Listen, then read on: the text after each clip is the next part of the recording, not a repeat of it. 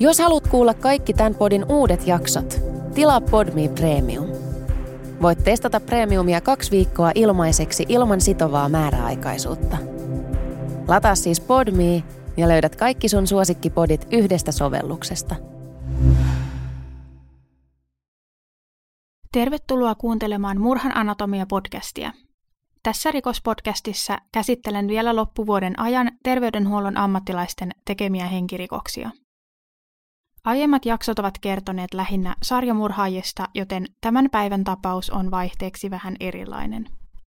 Jaksossa päästään tappamaan myös joulutunnelma, sillä tämä yhdistetty murha-itsemurha tapahtui joulun aikaan vuonna 1959 osoitteessa 2475 Glendower Place.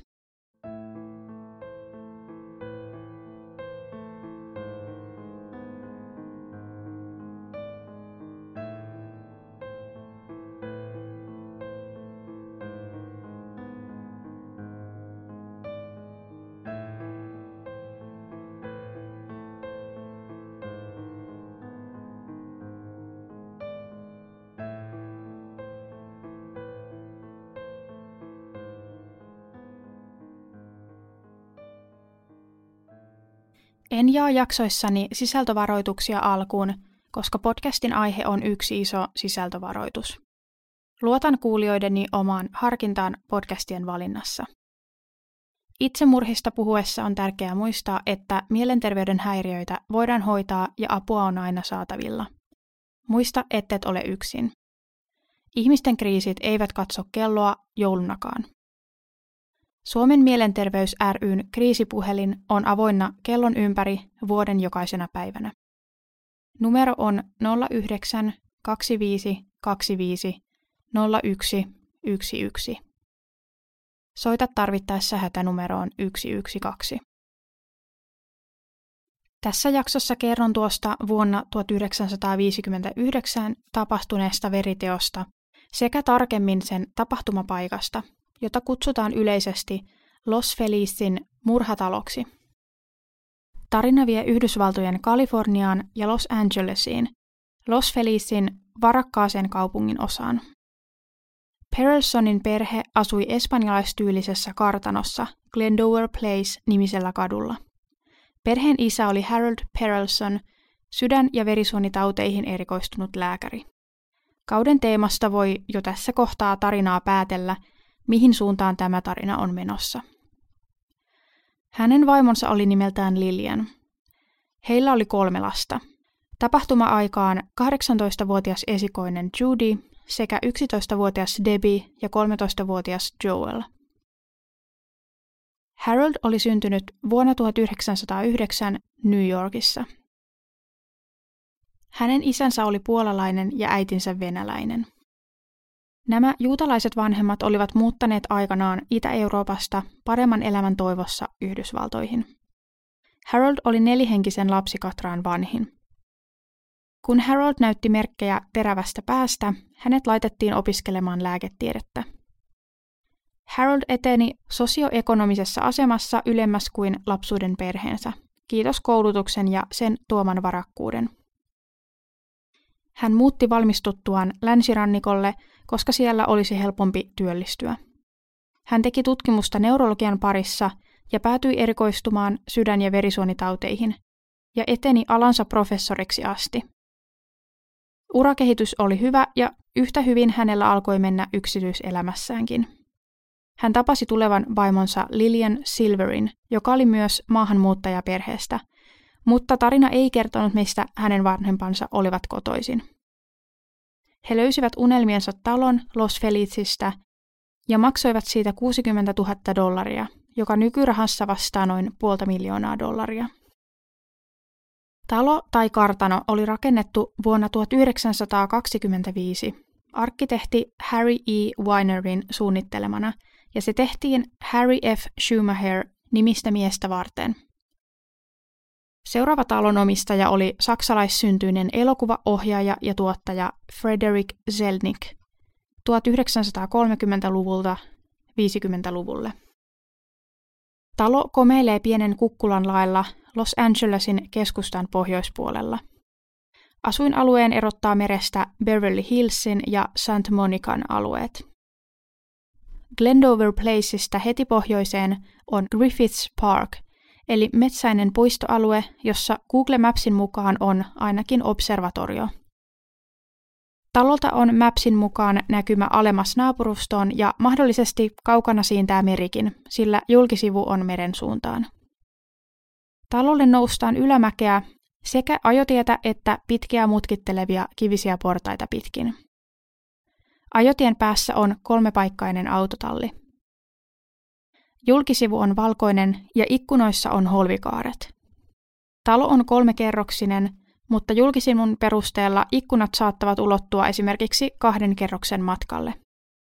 Taloon tullaan sisään tiilillä vuorattuun eteishalliin, josta pääsee muun muassa aamiaishuoneeseen, olohuoneeseen ja lasiseen kasvihuoneeseen tai voisiko sanoa talvipuutarhaan.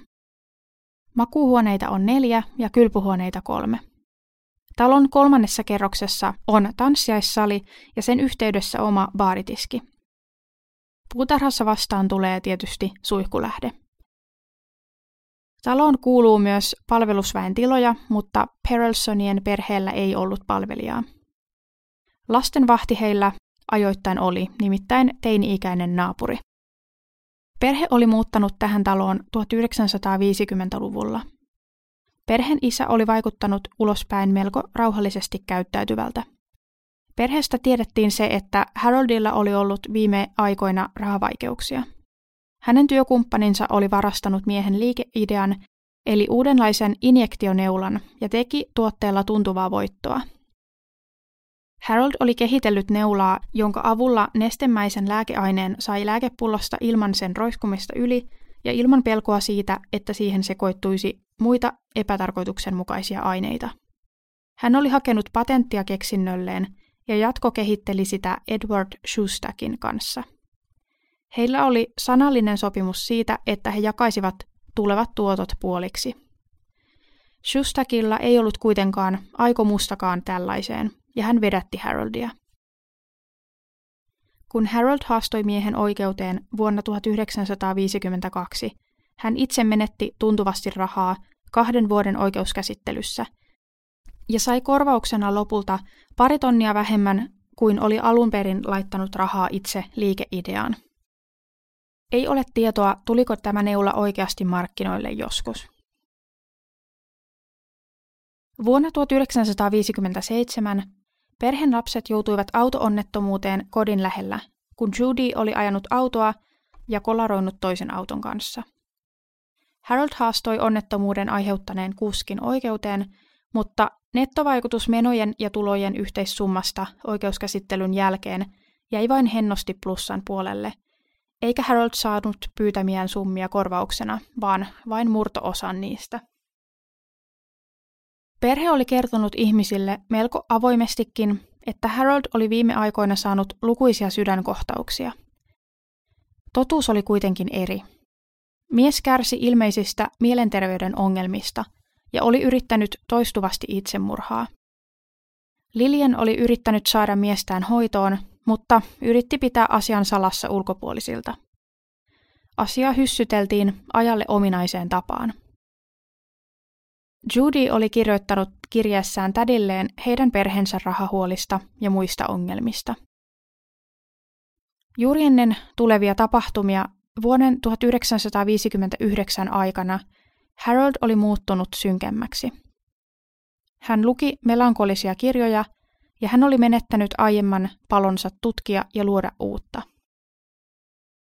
Kenties hän oli saanut pettymyksistään peruuttamattomalta tuntuvan kolhun julkiseen kuvaansa ja omaan itsetuntoonsa, ja jokin näistä tapahtumista oli hänelle viimeinen pisara. Kuudentena päivänä joulukuuta vuonna 1959 koko perhe oli nukkumassa. Kaikki paitsi Harold. Kun kello tuli puoli viisi aamuyöllä, Mies otti kätensä vasaran ja iski sillä nukkuvan vaimonsa takaraivoon.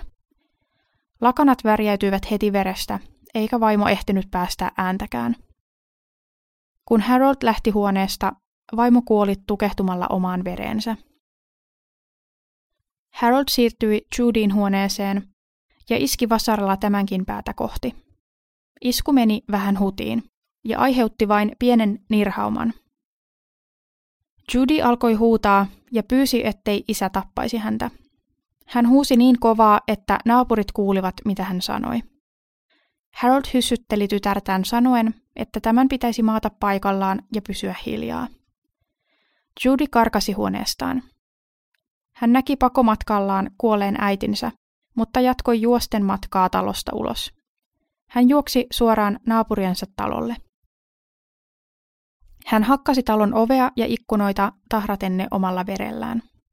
Kun ensimmäisestä talosta ei vastattu, hän juoksi seuraavalle talolle, josta naapuri tuli avaamaan hänelle oven ja he soittivat yhdessä poliisille. Taloon olivat jääneet vielä nuoremmat sisarukset. Harold hyssytteli heitäkin, kehottamalla heitä menemään takaisin nukkumaan. Tämän jälkeen hän tarinan mukaan sanoi, että tämä on painajainen. Judin herättämä naapuri Marshall Ross, sama joka oli soittanut poliisille, meni talolle ennen virkavallan saapumista. Hän näki Joelin ja Debin ja yläkerrassa hän kohtasi Haroldin. Mies pyysi, ettei häntä häirittäisi. Hän söi joitakin pillereitä naapurin ollessa vielä paikalla ja meni sitten sängylle pitkäkseen. Kaksi poliisia saapui talolle vartissa. Heidän jälkeensä saapui myös ambulanssi. Mitään ei ollut tehtävissä Lilianin suhteen. Hän oli kuollessaan 42-vuotias. Nuoremmat lapset olivat koskemattomia. Poliisit löysivät Haroldin makaamasta sängystä, hädin tuskin hengissä, vasara kädessään. Todistusaineiston mukaan hän oli ottanut yliannostuksen lääkkeitä itsemurhatarkoituksessa. Lääkkeet olivat pari tablettia Nembutal-nimistä barbituraatteihin kuuluvaa rauhoittavaa lääkettä. Suurempi osa pillereistä oli joitakin pieniä valkoisia pillereitä, joiden lähteiden mukaan uskottiin olevan joko kodeiinia tai jotakin toista rauhoittavaa lääkettä. Se, missä niistä talon neljän makuuhuoneen sängyistä Harold makasi, jäi lähteissä varmistumatta. Hänen vierellään pöydällä oli kuitenkin avoinna teos Danten jumalainen näytelmä. Esillä olevalla aukeamalla puhuttiin siitä, miten elämän keskivaiheilla kertoja löysi itsensä pimeästä metsästä kadotettuaan eteenpäin vievän polun. Midway upon the journey of life, I found myself within a forest dark, for the straightforward pathway had been lost. Harold kuoli ennen kuin ensihoito ehti apuun. Perheen naapuri, tuolloin 14-vuotias Sherry Lewis, joka oli toiminut perheen lastenvahtina, muisteli myöhemmin tuon illan tapahtumia. Heidän talonsa oli ollut se, jonne Judy oli ensimmäiseksi juossut. Sherry ja hänen vanhempansa tunsivat perheen hyvin, ja he olivat viettäneet jonkin verran aikaa yhdessä. Sherin isä oli kehunut vuolaasti Lillian Perelsonin kokkaustaitoja. Perheet tulivat hyvin toimeen keskenään. Sherry muistaa, kuinka paniikissa heidän perheensä oli tapahtuneen jälkeen. He saivat pian tietää Haroldin mielenterveysongelmista ja siitä, että hänen vaimonsa oli yrittänyt saada tätä hoidon piiriin. Lapsista tiedetään melko vähän, mutta parin lähteen mukaan he menivät mahdollisesti tätinsä huostaan vanhempiensa kuoleman jälkeen. Kyseessä oli siis Lilianin puolen sukulaiset. Lasten kohtaloista kuhistiin myöhemmin murhamysteeriharrastajien keskuudessa. Oliko Joel muuttanut Israeliin ja oliko Judy vaihtanut nimensä? Tarina ei sitä varmuudella kerro. Talosta tuli siis kuuluisa murhatalo. Se jäi autiotaloksi, mikä on omiaan lisäämään talon vetovoimaa ja mystisyyttä. Talo jäi pysyvästi asumattomaksi ja on sitä edelleen. Se rapistui hiljalleen sisä- ja ulkopuolelta, kun kukaan ei pitänyt siitä huolta. Lukuisat True Crime-turistipussit ovat vierailleet talolla. Samalla asuinalueella on muitakin tunnettuja murha- tai kauhutaloja – Glendower Avenuella sijaitsi The Ennis Houseiksi ristitty talo, joka toimi erään B-luokan kauhuelokuvan House on Haunted Hill lokaationa. Elokuva kuvattiin vuonna 1959. Toinen true crime-harrastajia kiinnostanut, voisiko sanoa nähtävyys, oli George Hodelin aiemmin asuttama talo samaisella asuinalueella. Hodelia on pidetty yhtenä epäiltynä Black Dahlia-murhassa. Elizabeth Short murhattiin ja paloiteltiin vuonna 1947 Los Angelesissa, ja hänen murhansa on edelleen selvittämättä. Uteliaat ohikulkijat kävivät kurkkimassa ikkunoista sisälle, erityisesti heti tapahtuneen jälkeen, ja ikkunoista nähdyt asiat lähtivät kiertämään huhuina myöhemmin myös internetissä. Kiertävien huhujen mukaan huoneet olivat pitkän aikaa koristeltuja perheen joulukoristeilla. Väitetään, että talossa olisi ollut joulukuusi koristeineen ja sen alla avaamattomia lahjoja. Osa uskoo, että tuo kuusi on edelleen talossa, mutta useammatkin uteliaat ovat käyneet autiotalossa kuvaamassa ja saaliksi eräskin sai vain koristenauhan ja lahjarasian kannen. Silti useat raportoivat nähneensä tuon joulukuusen, ainakin alkuaikoina. Pearsonit olivat kuitenkin juutalaisia, joten kuusi tuskin olisi edes heidän. Epäilläänkin, että eräs perhe olisi asunut talossa noin vuoden ajan tuon murhan jälkeen, ja joulukuusi sekä avaamattomat lahjat olisivat heidän jäljeltään. Tarina kertoo, että he olisivat murhan vuosipäivänä paineet talosta jättäen kaiken jälkeensä. Aaveharrastajat ja muut paranormaaleille ilmiöille alttiit väittivät nähneensä kummituksia talolla tai kokeneensa jotakin eriskummallista. Esimerkiksi portaikossa saattoi nähdä naisen hahmon. Joku toinen väitti kuuleensa naisen ja miehen huutoja. Naapuri kertoi kerran luikahtaneensa sisälle taloon takaovesta, kun varashälytin pamahti päälle. Samassa jokin puri häntä ja hän pakeni talosta ja huomasi, että musta leski oli purrut häntä käteen ja hän tarvitsi sairaalahoitoa. Myöhemmin hän kertoi oman talonsa varashälyttimen menneen päälle useana iltana ilman näkyvää syytä, joten hän epäili, että jonkinlainen murhatalon kummitus tuli tekemään hänelle kepposiaan. Itse murhatalon varashälytin oli myös usein mennyt päälle ilman selvää syytä. Tämä murhatalo on inspiroinut esimerkiksi American Horror Story-sarjan ensimmäistä kautta. Vaikka paikka pysyi asumattomana, oli sillä kuitenkin aina omistaja. Ensimmäiseksi talon nosti pariskunta nimeltään Emily ja Julian Enriquez vuonna 1960. Pariskunta käytti taloa lähinnä varastona. Naapurit näkivät, kuinka he kantoivat sisälle pahvilaatikoita vuosien mittaan. Mitään Perelsonin perheen tavaroita ei muutettu pois. Kun Emily Enriquez kuoli vuonna 1994, hän jätti talon pojalleen Rudille, joka ei kuitenkaan muuttanut sinne asumaan. Rudy taas kuoli vuonna 2015 lapsettomana. Vuonna 2016 valokuvaaja Alexis Vaughn pääsi ensimmäisenä edellisen omistajan perheystävän kutsumana vieraana taloon. Taloon, jossa ei ollut asuttu 50 vuoteen. Von on usein valokuvannut erilaisia hylättyjä paikkoja, ja hän kertoi pakahtuneensa talossa, jossa oli niin paljon nähtävää ja koettavaa. Hän ikuisti pölyyntyneet huonekalut ja kuluneet lattiat. Talossa oli tietysti vanhoja nukkeja, jotka saattoivat uusinakin näyttää kohtuullisen pelottavilta.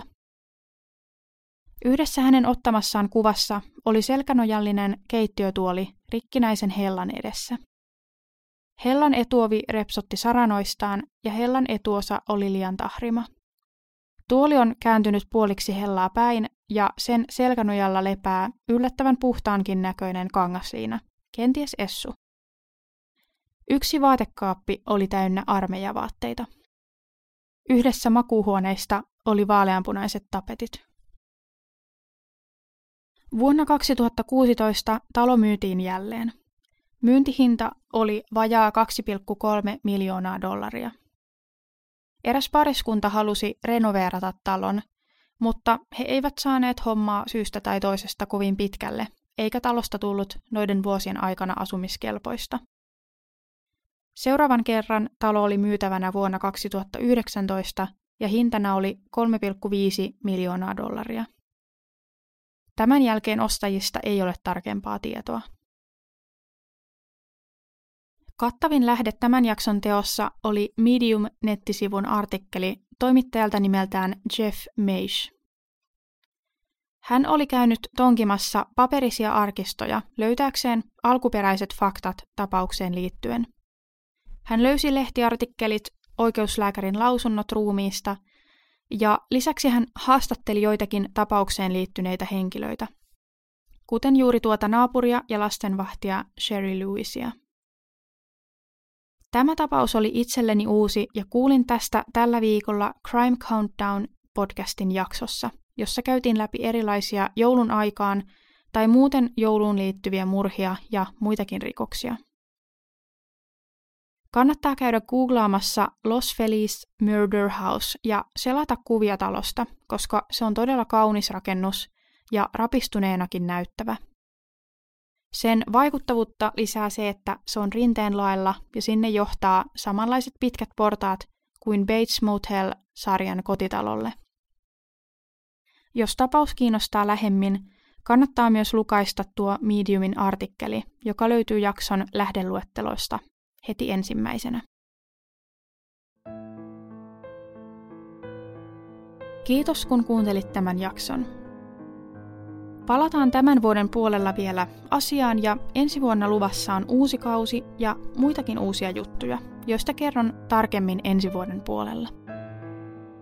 Podcastin Instagram löytyy nimellä at murhananatomia podcast ja sähköpostia voi laittaa osoitteeseen murhananatomia at gmail.com.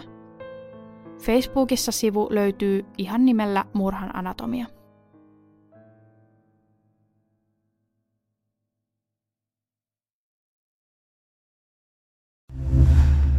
Kuuntelit Podmin Premium-podcastia. Haluatko löytää lisää samankaltaisia podeja tai vaikka ihan uusia tuttavuuksia? Lataa Podmin sovellus App Storesta tai Google Playsta ja saat kokeilla palvelua kaksi viikkoa ilmaiseksi –